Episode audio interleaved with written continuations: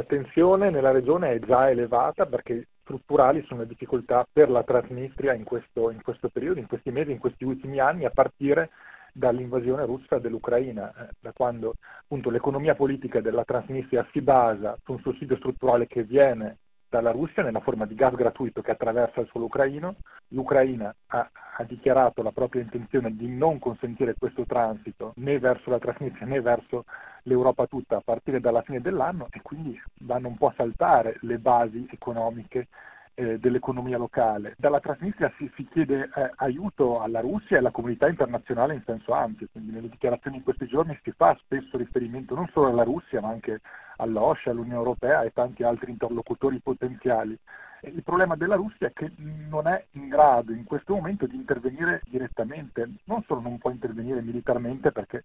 c'è ovviamente insomma, qualche centinaio di chilometri di, di Ucraina di mezzo, eh, ma anche politicamente è in una situazione che rende difficile appunto per la Russia aiutare diplomaticamente la Transnistria, sebbene appunto la popolazione locale abbia fatto insomma, ripetutamente dichiarazioni di fedeltà a Mosca e, e conti più di 200.000 eh, residenti che sono anche cittadini russi.